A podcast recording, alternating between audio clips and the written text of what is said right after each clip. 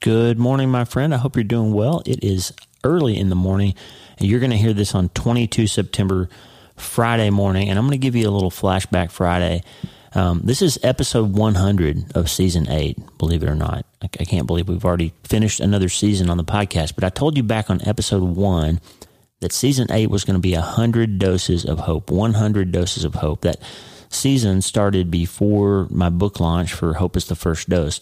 And I used it to introduce some of the concepts and some of the ideas around the treatment plan and how you deal with trauma and tragedy and the massive things. And the podcast has really taken off in the last month as the book has come out. And I know there's going to be a lot of new listeners. And so since we switched podcast hosts recently, we moved from Substack over to Transistor, the distribution is much more solid. And so people are hearing and finding out about the show. And um, uh, by the way, I'd love it if you would subscribe to the show wherever you listen to podcasts. That really helps. And also, leave a rating or a review. Spotify doesn't have many ratings yet. Uh, Apple needs some more ratings. The ratings help other people find the show. So if you think it's helpful, leave a rating, leave an honest review if you have time. Really appreciate it. And if you've read Hope is the First Dose, I would love for you to leave an honest review on Barnes and Noble or Amazon or wherever you review and read books. That would really help other people find the message of hope that we gave them. Listen, today I'm going to give you back the first episode of season eight slightly edited to make a little bit more sense since it's the 100th dose. We're going to redose 100 doses of hope today because I gave you a treatment plan in there that's really from the book that you can learn to apply some self brain surgery that you can do when you need to change your mind about the things you're going through to try to find the path back to hope again. It's going to be helpful. It's going to be hopefully very useful tool for your bag of tricks that you need when life gets really hard because it's going to. Okay, friend? We're starting season nine tomorrow. I have an, an interview with Mary Frances O'Connor, who is one of the leading researchers in the grief space, and she's going to talk about the neuroscience and neuroimaging of grief and complex grief and, and all those things. And it's really going to be a powerful look at how your brain handles losing someone or, or going through something really hard. And all of season nine, we're going to go deeper and deeper into the neuroscience of how we're wired. We're going to smash faith and neuroscience together to really help us become healthier and feel better and be happier. And in that regard, there's really only one question. If you're ready to change your mind and ready to change your life, here's the question. Hey, are you ready to change your life? If the answer is yes, there's only one rule. You have to change your mind first. And my friend, there's a place where the neuroscience of how your mind works smashes together with faith and everything starts to make sense. Are you ready to change your life? Well, this is the place, Self Brain Surgery School. I'm Dr. Lee Warren, and this is where we go deep into how we're wired, take control of our thinking, and find real hope. This is where we learn to become healthier, feel better, and be happier. This is where we leave the past behind and transform our minds. This is where we start today. Are you ready? This is your podcast. This is your place. This is your time, my friend. Let's get after it. In this season, season eight, we're going to focus on hope. And hope has a lot of different aspects and a lot of different meanings. But the bottom line is if you lose hope in your life, you lose everything. Hopelessness is deadlier than anything you can encounter. It's the massive thing that will take you out. If you don't get hope, then you don't have anything. Even if you survive the problem, even if your body keeps going, if you lose hope, you have lost quality of life. You've lost everything. And so we're going hard after hope. And this episode is going to be an overview of the self brain surgery, the neuroscience, the, the ideology, and the prayer and the focus attack for how we can grab hope and hold on to it when everything seems so difficult. Today, we're just going to have a little quick intro to the idea that we're going to get after 100 doses of hope. And I hope it's going to be helpful to you. We're going to give you the beginning of why I say hope is the first dose. I'm going to give you one self brain surgery operation to perform that'll help you. And we're going to give our theme song for season eight, which is I Have a Hope by our friend Tommy Walker. Remember, friend, you can't change your life until you change your mind. Even when you've had a busy day, even when it hurts, you can always start today. Psalm 7114, Psalm 7114. As for me, I will always have hope. Say it with me. As for me, I will always have hope. When should you have hope? Always. Why? Because you have a God that you can trust, because you have a brain that He has given you that is smart enough to figure out an answer to the situation you're in or to figure out a different way to think about the situation that you're in, to find a new way to solve a problem, to find a new way to look at something, to find a perspective in a season when everything seems lost. There's always another way to process it. Romans 12, 2 says, don't be conformed to the world. Don't buy into this idea that everything is always the way it's going to be or you can't change or you are who you are. Don't buy into that. Don't be conformed to what society is telling you, but rather be transformed by the renewing of your mind. The way you transform your life is not to get a better job. It's not to get a raise. It's not to have the biopsy come back clean. It's not to improve all your human relationships. All those things are important. But the way you transform your life is changing what's happening in the six inches between your ears, friend. It's true what you think about and how you think about it and what you do next when a thought pops into your head is the defining thing that will determine your quality of life, no matter what your circumstances are. I've written two books now. I've seen the End of You and Hope is the First Dose that relate to this this process of changing how you look at situations. We lost a, a child, which for me in my life so far in these 54 years is the most devastating thing that I can imagine. And I've seen other people, I, I see every week in my practice, other people going through their massive thing, this most devastating thing that they're dealing with, whatever it might be.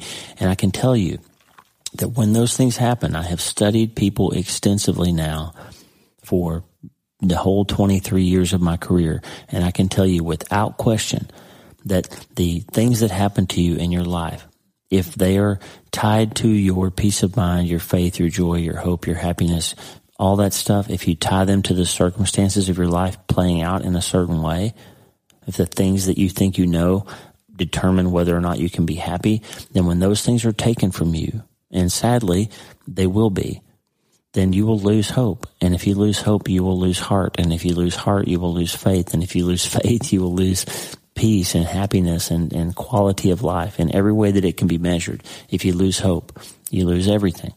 And so how do we detach circumstance from peace of mind? How do we detach good circumstances from a good feeling, a happiness, a hope, a joy, this unshakable foundation of joy that we're supposed to have as Christians? How do we get that? There's a treatment plan. That's the good news. Sometimes life's going to shoot you out of what you thought you knew and into some other uncomfortable trajectory. And I talk about that in the first part of the book with the story from the Air Force when the ejection seat handle gets pulled and you weren't ready and you're shot off into space and you're not sure there's enough altitude for the parachute to open and you think you're going to die because this thing has happened. What do you do then? What you do then is you start with hope because hope is the first dose. And why do I say that? I can have the best operation in the world. I can have the perfect prescription for what ails you. But if you don't have hope that it's going to help, you won't take it. If you don't believe my surgery will fix your problem, you won't get in the car and drive to the hospital. If you don't think that the relationship can be repaired even by God, then you won't pick up the phone and start with, Hey, I'm sorry. If you don't believe it can get better, if you don't have hope that there is possibility of things improving, then you, it doesn't matter how good the treatment plan is because you won't get to it. So hope is the first dose. Okay. So Psalm 71, 14. As for me, I will always have hope. If that's your baseline, if that's your determination, if that's something you've promised yourself and vowed to God that I'm going to find a way to be a hopeful soul, no matter what happens in my life, no matter what the circumstances are, so the question for us then is how do we get to that place where we can always be sure that we'll have hope? The treatment plan starts with what I call prehab. And prehab is this process. And let me back up for a second and just say this. Sometimes the massive thing happens before you can have prehab. Okay. Sometimes you're going along in your life and you feel pretty happy and things are going okay and boom, this thing happens and you never thought it could happen to you. So you weren't prepared. And that's, what we call that trauma, right? This unexpected things that happen in life. And we, we didn't spend any time thinking about them. We weren't ready for them. And now we've got the massive thing. And so if that's your situation, if you've been thrust into the massive thing and you don't have, haven't had the time to prepare and prehab ahead of it, that's okay trauma surgery exists, trauma centers and emergency medical technicians and ER doctors and trauma surgeons and nurses exist because sometimes things happen to us in our lives that we're not ready for. and it's much more acute and it's much more dangerous and it's much more scary and it's harder and it sometimes is more life and death. Okay. But if you find yourself in that situation, you can still use self brain surgery. You still can. The treatment plan will still help you. So we're going to get there in a second. But if you haven't had the massive thing yet, or if it happened in the past and you're trying to prepare for what happens next if it happens again to you, if something else occurs, and it will, if you're still alive, something else is going to happen in your lifetime. So what do you do?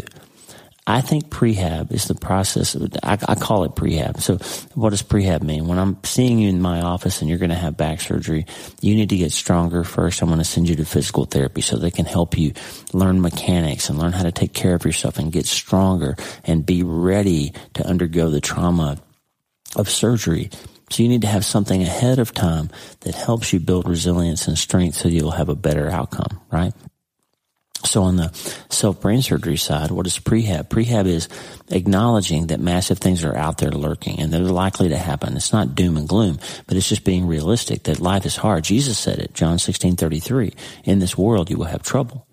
So yeah, there's going to be some trouble. So I'm going to prepare myself for that. So what's the first thing? My patient, Lucky Chuck Hobson, I tell you, introduce you to him and hope is the first dose and you're going to love him. He was an amazing guy. And he was what he called a hopeful soul.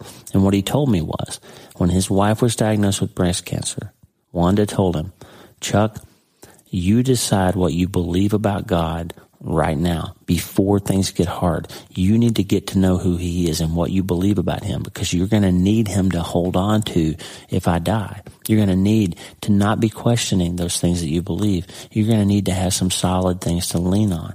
And that's it. You make up your mind ahead of time to put some stuff in your heart, some promises, some scriptures, some songs, some whatever, some books, some ideas, some decisions that you've already made that you don't have to then try to make those decisions when the pressure's on because you've already made them. So you'll have a, brief period of time when the trauma knocks you out, but then you'll start remembering those things that you've taught yourself before. And the Holy Spirit will come alongside you and encourage you and remind you of those things, those words and those songs and those, those thoughts and those prayers that happened in the times before the massive thing. And I like to use Psalm 34. Psalm 34 is full of these things that you can use as little prehabs to help you. I will bless the Lord at all times. His praise will always be on my lips. That goes with Psalm 71, 14. As for me, I'll always have hope. So you're just going to say, I'm going to find a way to give God some praise in this moment. Some, I'm going to, I'm going to lift this up to him and I'm going to give it to him so that then he can come alongside and help me get through the situation. I will glory in the Lord. Let the afflicted hear and rejoice. Why? Is he turning to the afflicted here? Because the afflicted need to remember that God is out there and he's ready to help. So praise him for that. Give him glory. Give him honor. Let us exalt his name together, it said. And then verse four. I sought the Lord and he answered me. He delivered me from all my fears. When you're hurting, remember to turn to him, seek him. He'll help you through it. If you keep going on through Psalm 34. He gets to verse 8. Taste and see that the Lord is good. Blessed is the one who takes refuge in him. When you're in the massive thing, you need refuge. When I was in Iraq, I got caught outside in a mortar attack one time and there was no place to go. I just found this concrete barrier and I huddled up against it and hoped that I wouldn't get blown up. I didn't have a place to take refuge. But the Lord is always a place that you can take refuge in. So you can seek Him and He'll answer you. He'll deliver you from your fears. You can turn your face to Him. You can, it says, uh, verse six, this poor man called and the Lord heard him and saved him out of all his troubles. He may not rescue you from the situation but he can rescue you from the despair and the fear and the anxiety and he can be with you alongside. That's why he says, taste and see that the Lord is good. Blessed is the one who takes refuge in him. When you take refuge in him, you are helping yourself navigate the massive thing. These are decisions that you can make ahead of time, friend. And down in verse 18, the one that helped me a lot after we lost Mitch, the Lord is close to the brokenhearted and saves those who are crushed in spirit. It's true friend. It's true. The Lord is close to the brokenhearted and saves those who are crushed in spirit. That's the prehab part, okay? Have something like Psalm 34 that you can put your fingers on and call on and bring back to mind and, and remind yourself of when things seem so hard. And then there's the actual self brain surgery part. Which is this idea that you believe three things. You believe that feelings are not facts, they are chemical events that point to stuff in your brain. So sometimes fear pops up and tells you, I'm doomed. Everything is lost. I need to be terrified. I need to run away. But the truth is, you're feeling fear because it's a chemical response in your brain to something that's happening. It doesn't necessarily mean that all is lost. It's just trying to get your attention.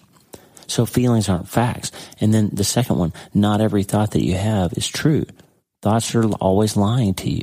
About five times to one, you're wired for negative thoughts because there's all these synapses that are built in muscle memory things to try to keep you from burning your hand or try to keep you from getting bitten by a snake or something. There's all these thoughts that pop in. I better not do that. I better not go there. This is not going to work out. That's not going to happen. You've got to remind yourself that not every thought that you think is true.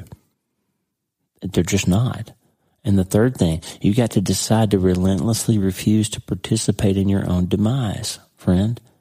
First, no harm. Don't hurt yourself with malpractice. So what's malpractice? Malpractice in the self-brain surgery context is starting to believe that your feelings are always true, starting to think that your thoughts are always accurate, and starting to think that you have no choice but to react to thoughts and feelings instead of responding to them with your giant frontal lobes that God gave you that give you the ability to verify and test and decide how you're going to respond before you just reflexively react. This will change your life. If you learn that Romans 12, 2 thing, again, don't be conformed what the world, to what your brain, to what your synapses, to what your neurotransmitters are trying to make you do, but rather be transformed by what? The renewing of your mind. Change your mind and you will change your life. Now, let me give you one little self brain surgery technique. I've been reading Richard Foster's amazing book, Celebration of Discipline again. He wrote it 30 some odd years ago, 40 years ago now, I think. Maybe longer. I got to look that up. And he talks about meditation and what meditation and prayer are. And the Eastern the sort of mystics and Buddhists and all those, and now the yoga folks and a lot of modern people using the term meditation for what they're just trying to describe as clearing their mind and learning to get their thoughts under control. That's not what scriptural biblical meditation is. Christian meditation is filling your mind with better stuff with trying to learn how to hear God's voice which yeah quiet the noise and listen for God's voice the still small voice that Elijah talked about which we talked about on Tuesdays with Tata.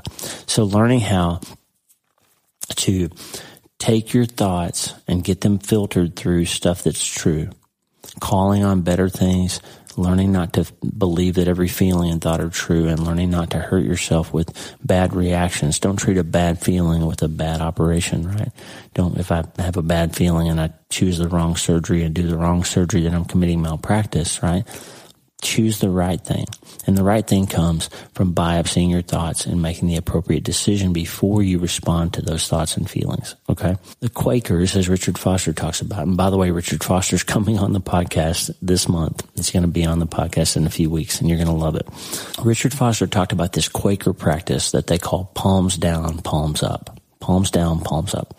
And the idea is, anything that you can't handle yourself, if it's too heavy, if it's too hard, if it's impossible for you to solve, if it's out of your control, then you can turn your palms down and let them fall out.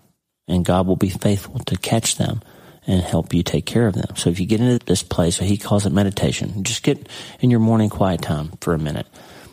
Maybe today or tomorrow, whenever you have a chance to get into a quiet place and think about something that's going on in your world that you can't fix. You, you have a glioblastoma or your, your spouse is dying of melanoma or your, your job is out of control and you think you're going to get fired or you're, you're bankrupt or, or whatever it is. You can't fix it. You can't control it.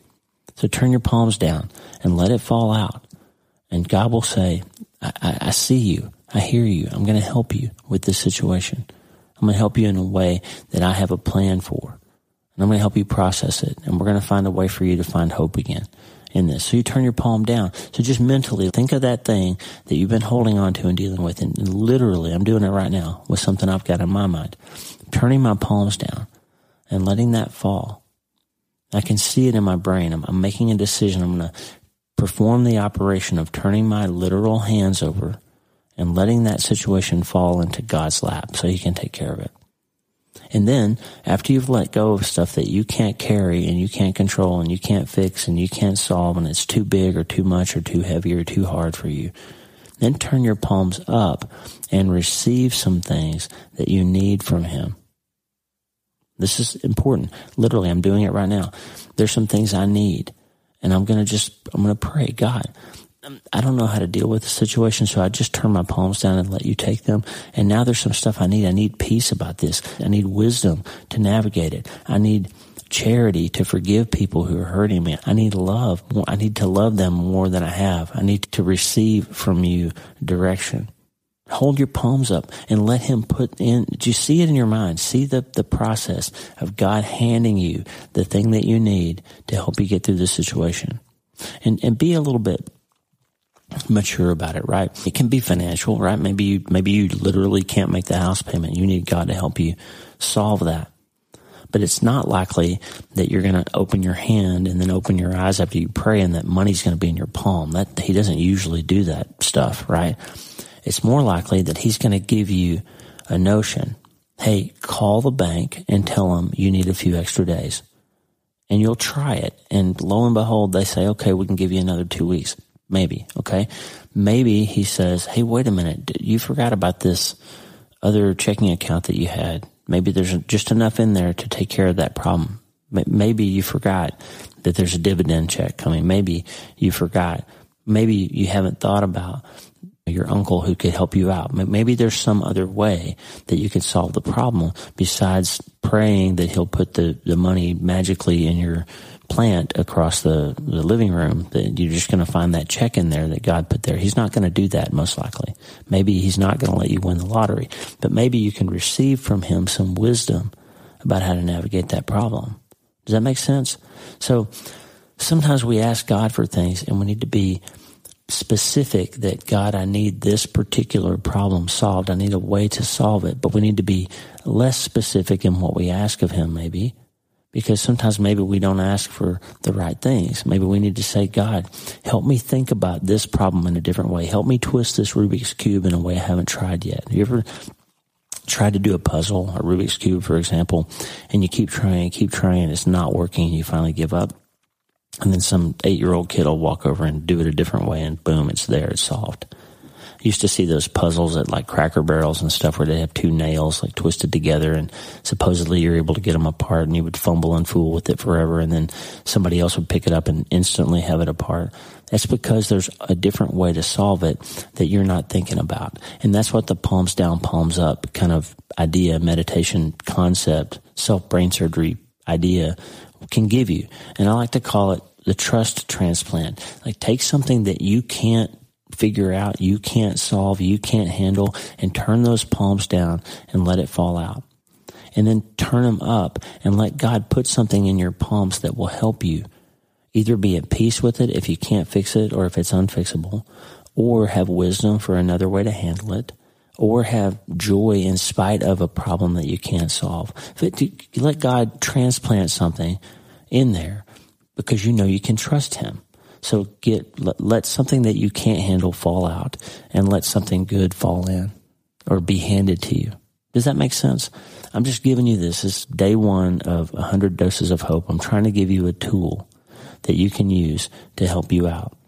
I think it will. I think it'll be helpful. We got some incredible guests coming up, friend, and they're all going to help us point to hope as we get to this self brain surgery concept of the treatment plan that starts with hope because we can't change our lives until we change our minds. And it's self brain surgery Saturday and it's the first day of season eight of the podcast. And we can all together say, you know what? I want to change my mind. I want to change my life. I want to become a hope dealer. I want to understand that hope is the first dose. And I want to start today. And I want to play my theme song, Tommy Walker's song, I Have a Hope. I want to leave you with that today. And I hope this was helpful to you. I'm very excited and I'm very grateful that we are getting into our 800s now in episodes. It's unbelievable that you're doing this with me. I can't wait for you to read the new book. Pre-order it now anywhere books are sold. And we're going to have all kinds of cool stuff to give you music playlists and graphics and downloadable screensavers and t-shirts and all kinds of cool stuff coming in the next few days. along with a whole bunch of great guests. And now it's time for me to go to work. I love you, friend. We are praying for you. Don't forget to pray for us too. We got a lot going on with this book launch coming up. And don't forget to always have hope. And don't forget that you can't change your life until you change your mind. And the good news is, you can start today. Hey, thanks for listening. Please subscribe to the show so you automatically get every episode. And if you like the show, you'll love my weekly letter. Check out my writing at drleewarren.substack.com, drleewarren.substack.com. Get the free newsletter every week for my best prescriptions for becoming healthier, feeling better, and being happier through the power of faith and neuroscience smashing together via self-brain surgery. dr. drleewarren.substack.com. And if you need prayer, go to the prayer wall at wleewarrenmd.com slash prayer. The theme music for the show is Make Us One by Tommy Walker, graciously provided for free by the great folks over at TommyWalkerMinistries.org. Check it out and consider supporting them. TommyWalkerMinistries.org. Remember, you can't change your life until you change your mind. And the good news is you can start today. I'm Dr. Lee Warren. I'll talk to you soon. God bless you, friend. Have a great day.